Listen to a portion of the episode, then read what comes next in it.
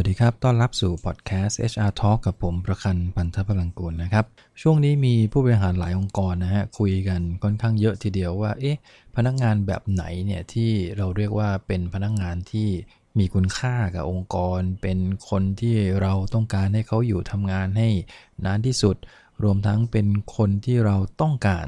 ให้เขาเข้ามาอยู่ในองค์กรมากที่สุด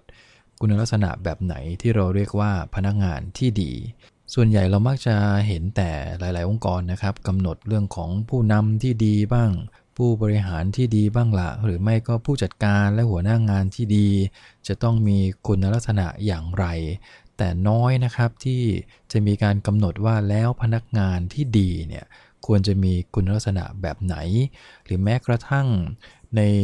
การเรียนการสอนในมหาวิทยาลัยต่างๆ ก็ก็ดีนะครับ ได้มีโอกาสเข้าไปช่วย หลายมหาลัยบรรยายเป็นอาจารย์พิเศษเนี่ยเท่าที่ไปเช็คในหลักสูตรก็ไม่ค่อยจะมีหลักสูตรที่จะไปคล้ายๆ กับแนะแนวบัณฑิตนะที่กำลังจะจบการศึกษาใหม่ปริญญาตรีเนี่ยว่าการที่จะเข้าสู่ระบบการทำงาน ในตลาดแรงงานเนี่ยเขาจะต้องมีพฤติกรรม หรือมีคุณลักษณะที่ดีอย่างไร เพื่อที่จะทำให้ในายจ้างหรือผู้บริหารแต่ละองค์กร มองว่านี่คือคนดีที่มีคุณค่า แล้วก็เป็นคนที่ควรจะออยู่ทำงานกับเขาตลอดไปนั้นสิ่งหนึ่งอันนี้คือจริง ๆ แล้วเป็นสิ่งที่จำเป็นมากนะครับ เพราะไม่งั้นแล้วเด็กที่จบมาเนี่ยบางครั้ง มาด้วยสถาบันเดียวกันนะ แต่ว่าแตกต่างกันโดยสิ้นเชิงก็มีนะครับ คือคนหนึ่งเรียกว่ามีคุณลักษณะที่เพียบพร้อมมาก แต่อีกคนหนึ่งคือรู้จักได้สักพักหนึ่งก็บอกโอ้ไม่น่ารับเข้ามาเลย หรือว่าบางคนอาจจะบอกรับผิดคนมาหรือเปล่าเนี่ยนะฮะดังนั้นวันนี้ก็เลยเป็นที่มาของการที่จะมาคุยกันว่าจริง ๆ แล้วองค์กรของเราเนี่ยหรือทั่วไปก็ได้ครับเขามองว่าพนักงงานที่มีคุณค่าสำหรับเขาคนที่ถือว่าเป็นคนที่ เป็นพนักงงานที่ดีอะฮะที่มีคุณค่าต่อองค์กรเนี่ยส่วนใหญ่แล้วคุณลักษณะหรือคุณสมบัติของเขาจะต้องมีองค์ประกอบอะไรบ้าง ซึ่งผลที่ได้มานี่ผมได้มาจากการเก็บรวบรวมความคิดเห็นในการทำเวิร์กช็อปที่ผ่านมานะครับ ในหลาย ๆ ครั้งที่เข้าไปวางระบบ ไม่ว่าจะเป็นการประเมินผลงาน การบริหารผลงาน การกำหนดเรื่องของ talent management เนี่ยนะฮะก็จริง ๆ แล้วแต่ละที่จะมีคุณลักษณะที่แตกต่างกันไป แต่มันก็จะมีอยู่ชุดหนึ่ง พฤติกรรมอยู่ชุดหนึ่งนะฮะที่เรียกว่าเหมือนๆกันเลย เป็นแนวแนวเดียวกันว่านี่คือคนดีคนเก่งในสายตาของผู้บริหาร ซึ่งน่าจะเอามาถ่ายทอดให้กับเด็กรุ่นใหม่ฟังกันนะฮะก็เลยถือโอกาสนี้เอามาเล่าเป็นพอดแคสต์ว่าจริง ๆ แล้วทั้งนายจ้างเองต่างๆเนี่ยเขามองยังไง ว่าพนักงานมือดีที่เขาอยากจะทำงานด้วยหน้าตาเป็นยังไงนะครับคุณสมบัติตัวแรกเลยก็คือจะต้องมีทัศนคติที่ดีในการทำงาน อันนี้เป็นหลักเลยนะฮะ ส่วนใหญ่เท่าที่ทำเวิร์กช็อปกันมาเนี่ย เรื่องของ attitude หรือทัศนคติเนี่ย เป็นตัวแรกเลยที่ผู้บริหารหลาย ๆ องค์กรมองว่าถ้าเขาได้คนที่มีทัศนคติที่ดีเข้ามาทำงานด้วยเนี่ย งานทุกอย่างจะออกมาดี การขอความร่วมมือต่างๆ จะออกมาราบรื่นมาก หรือแม้กระทั่งบางอย่าง ถ้ามีความขัดแย้งกัน แต่สำหรับคนที่มีทัศนคติที่ดีด้วยกันทั้งคู่ แม้ว่าจะมีความขัดแย้งกันเนี่ย แต่สุดท้ายมันก็สามารถหาทางออก แล้วก็เป็นที่พอใจกันทั้งสองฝ่ายได้ ด้วยดีนะฮะผิดกับพนักงงานที่มีทัศนคติที่ไม่ดีเลยอย่างเงี้ยมองโลกในแง่ร้ายตลอดเวลาทุกสิ่งทุกอย่างเลวร้ายไปหมดนะฮะชี้ออกอย่างเดียวชี้เข้าก็คือเอาดีเข้าตัว แล้วก็นอกนั้นคือไม่ดีหมดเลยเนี่ยนะครับ ทัศนคติแบบเนี้ยองค์กรไม่ต้องการเพราะฉะนั้นตัวนี้ก็เลยเป็นจุดหนึ่งที่หลาย ๆ องค์กรมองว่าถ้าเด็กคนไหนทำงานด้วยแล้ว ช่วงทดลองงานเออเห็นภาพโอเค 1 ปีผ่านไปโอเค 2 ปีผ่านไปเข้ากันได้เนี่ยผมว่านี่แหละตัวแรกเลยก็คือทัศนคติที่ดีนะครับ ตัวที่ 2 ก็คือจะต้องมีความรับผิดชอบ ภาพนี้ค่อนข้างกว้าง แต่ว่าเห็นชัดมากในการทำเวิร์กช็อปว่าแทบจะหลายแทบจะทุกที่นะฮะขององค์กรเนี่ยต้องการพนักงานที่มีความรับผิดชอบ ในที่นี้ก็คือต้องมีพฤติกรรมที่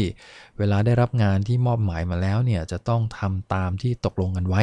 ไม่ว่าจะเป็นเรื่องของคุณภาพงานปริมาณงานรวมถึงระยะเวลาที่นายจ้างกำหนดเอาไว้เนี่ยจะต้องส่งมอบได้อย่างเป๊ะๆนะฮะแล้วก็ถ้าสามารถจะรับผิดชอบด้วยตัวเองได้โดยที่นายไม่ต้องสั่งเยอะเนี่ยนะฮะหรือไม่ต้องมานั่งจำจี้จำชัยดูแลกันทุกจุด ตอนเช้าทุกเช้าตื่นมาต้องมานั่งไล่จี้เนี่ยผมว่าแบบนั้นน่ะนายไม่ต้องการ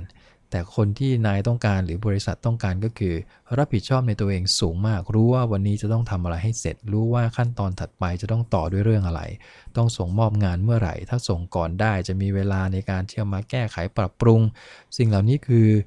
เป็นคุณสมบัติหลักเลยนะครับ ที่ทุกคนที่จะต้องการจะทำงาน แล้วก็ต้องการจะประสบความสำเร็จมันก็ต้องมีเหมือนกันหมดนะฮะเพียงแต่ว่าในชีวิตจริงเนี่ยมันคงไม่ใช่ทุกคนที่มีสิ่งเหล่านี้ประกอบแล้วก็อยู่ในตัวเองนะครับ ดังนั้นเราคงต้องค้นหา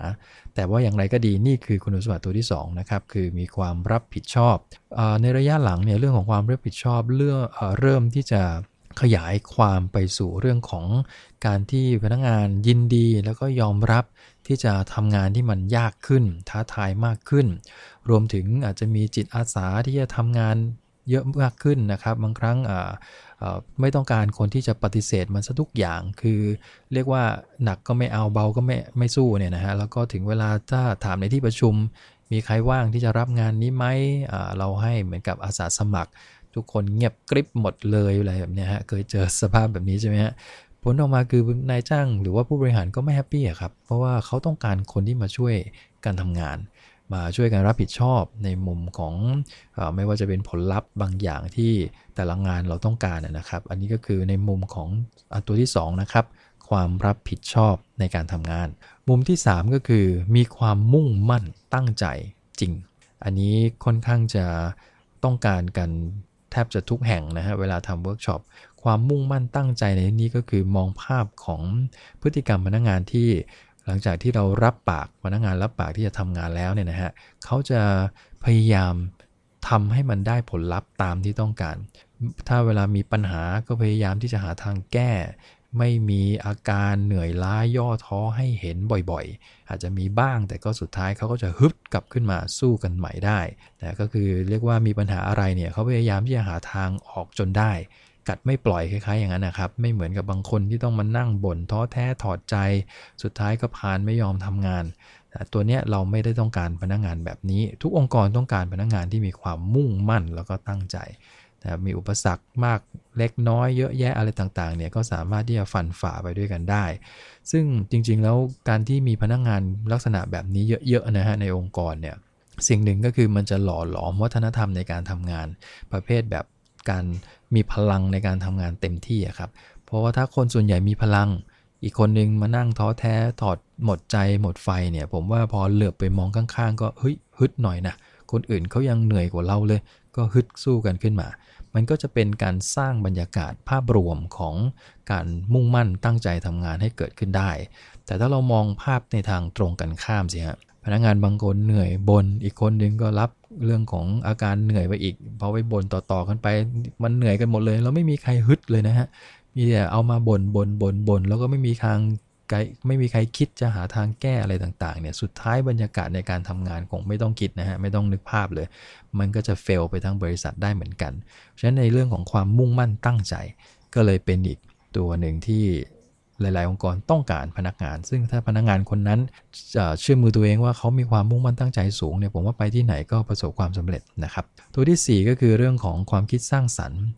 รวมถึงการคิดหาแนวทางใหม่ ๆ ในการทำงาน ซึ่งอาจจะไม่ได้สร้างสรรค์อะไรเยอะ แต่ว่าเป็นการปรับปรุงเปลี่ยนแปลงวิธีการทำงานวิธีคิดใหม่ ๆ ได้เนี่ยอันนี้คือสิ่งที่องค์กรอยากได้แทบจะทุกที่เลย คือเขาไม่ต้องการคนที่เข้ามาทำงานซ้ำแบบเดิมทำงานตามคำสั่งเป๊ะๆ เพราะในยุคนี้เนี่ยมันต้องเปลี่ยนอยู่ตลอด มันต้องมีการปรับปรุงพัฒนาให้ดีขึ้น เราจะเห็นได้นะฮะหลาย ๆ องค์กรเนี่ยมีตัวพฤติกรรมอันหนึ่งที่อยากให้พนักงงานทำนั่นก็คือเรื่องของ continuous improvement ที่แปลเป็นภาษาไทยว่าการพัฒนาอย่างต่อเนื่องไม่สิ้นสุดคล้าย ๆ แบบนั้นนะครับ ลองนึกภาพพนักงานที่มีพฤติกรรม การพัฒนาอย่างต่อเนื่องแบบไม่สิ้นสุดสิฮะว่าเขาจะต้องมีพฤติกรรมการแสดงออกอย่างไงนึกภาพออกไหมฮะผมว่าในแต่ละวันเวลาเขามาทำงานเนี่ยถ้าเขาเจอจุดผิดพลาดจุดบกพร่อง เจอข้อจำกัดหรือการทำงานต่างๆเนี่ยคนกลุ่มนี้เขาจะต้องพยายามหา พยายามคิดที่จะทํำยังไงให้พรุ่งนี้มันดีกว่าวันนี้ทำให้ระบบแบบนี้มันดีขึ้นกว่าวันนี้ นะแล้วก็หาแล้วก็พยายามที่จะดันมันออกมาให้ได้เพราะอะไร เพราะว่าคนที่เขามีความคิดสร้างสารรค์หาแนวทางใหม่ๆเนี่ยคนส่วนใหญ่พวกนี้มักจะค่อนข้างอยากจะมีประสิทธิภาพในการทำงานที่เร็วขึ้นดีขึ้นอยู่ตลอด ดังนั้นเวลาเขาคิดอะไรใหม่ได้เขาจะเริ่มผลักดันนะฮะว่าจะทำยังไงให้ทุกคนเร็วขึ้นด้วย เพราะไม่งั้นแล้วไปเร็วอยู่คนเดียวคนอื่นช้าหมด มันก็ไม่มีประโยชน์ถูกไหมครับ คนกลุ่มนี้ก็จะมีวิธีการคิดต่อยอดสร้างสรรค์อยู่ตลอดนี่คือสิ่งที่หลาย ๆ องค์กรต้องการพนักงงานแบบเนี้ยแต่ในทางปฏิบัติจริงมันก็อาจจะไม่เจอทุกคนถูกไหมฮะบางคนนี่ทำตามคำสั่งเป๊ะๆไม่สั่งก็ไม่ทำ บางคนสั่งยังไม่ทำเลยนะครับ ดังนั้นคนพวกนี้คือเหมือนกับมีความมุ่งมั่นรับผิดชอบ ไม่ต้องสั่งก็ทำนะฮะรวมถึงเวลาเจอปัญหาก็คิดหาทางออกเลย คือบางคนนี่รู้นะฮะว่ามีปัญหา แต่ก็บ่นอย่างเดียวฮะบ่นกับเพื่อนบ้างบ่นกับนายบ้างเมื่อไหร่จะแก้สักทีเมื่อไหร่จะแก้สักทีทั้งๆทที่ตัวเองอยู่หน้างานทำไมไม่ชงเรื่องขึ้นมา ถูกไหมครับเพราะบางทีผู้บริหารเองเนี่ยอยู่เหนือขึ้นไปอีกระดับหนึ่งบางครั้งมองผลลัพธ์ก็ยังดูดีอยู่นี่นา แต่กระบวนการทำงานเนี่ยเขาไม่ได้มาเกี่ยวข้องเชิงลึกด้วยกับพนักงาน ดังนั้นตัวพนักงานเองนี่แหละครับ ที่จำเป็นอย่างยิ่งที่จะต้องนำเสนอสิ่งที่จะทำให้ประสิทธิภาพในการทำงานมันดีขึ้น คือไม่ใช่ทำตามคำสั่งอย่างเดียวนะครับ ดังนั้นพฤติกรรมที่เราต้องการก็คือช่วยคิดช่วยทำหน่อย ยิ่งโดยเฉพาะภาวะวิกฤตช่วงนี้ที่โควิดเข้ามา แล้วทำให้หลาย ๆ ธุรกิจเนี่ยจะต้องเปลี่ยนอย่างเร็วมากครับ เพราะว่าด้วยมาตรการต่างๆ ที่ภาครัฐออกมารวมถึงข้อจำกัดที่มันเกิดขึ้นในช่วงระยะเวลาแบบเนี้ยมันต้องการพนักงานที่มีไอเดียต่อยอดออกไป คือไม่ใช่มีแค่ไอเดียก๊อปปี้คนอื่นซ้ำๆซ้ำๆแต่ต้องหาทางออกจริง ๆ ว่าเราจะออกจากไอตัวโซนที่มันเป็นวิกฤตนี้ได้ยังไงบ้าง เราจะไปหาโอกาสจากวิกฤตตรงเนี้ย ในมุมไหนบ้าง นี่แหละฮะคือคนที่องค์กรต้องการ แล้วก็ถ้าพนักงานเองฟังอยู่เนี่ยนะฮะถ้าท่านมีไอเดียมีความคิดสร้างสรรค์ improvement อยู่ตลอดเวลาท่านน่ะจะเป็นคนที่ทุกองค์กรอยากได้ตัวเข้าทำงานจริงๆนะนี่คือตัวที่4นะครับตัวที่ 5 ก็คือ มีมนุษยสัมพันธ์ดี มีน้ำใจนะครับอบอ้อมอารีกับเพื่อนร่วมงาน อันนี้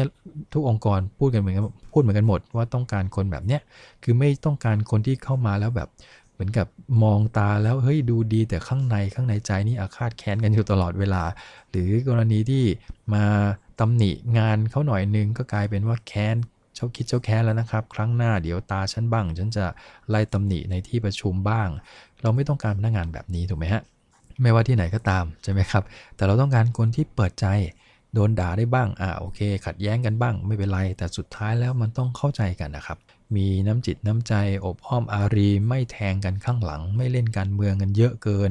ไม่อาฆาตแค้น สิ่งเหล่านี้คือสิ่งที่องค์กรไม่ต้องการเลย คือองค์กรไม่ต้องการพนักงงานมาทะเลาะกันนะฮะ แม้ว่า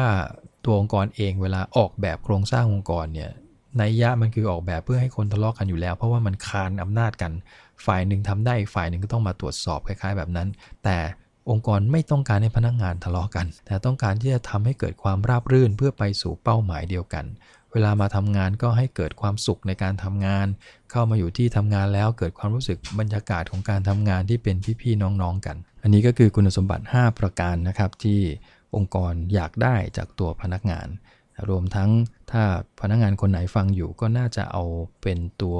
ในการที่จะพัฒนาตัวเองให้มีคุณสมบัติทั้ง5เนี่ยนะครับเพื่อทำให้ตัวเราเนี่ยเป็นที่ต้องการขององค์กรต่างๆ ได้นะครับมันก็ฝากประเด็นวันนี้ไว้ประมาณนี้นะครับพบกันใหม่ในครั้งหน้าครับผมขอบคุณครับ สวัสดีครับ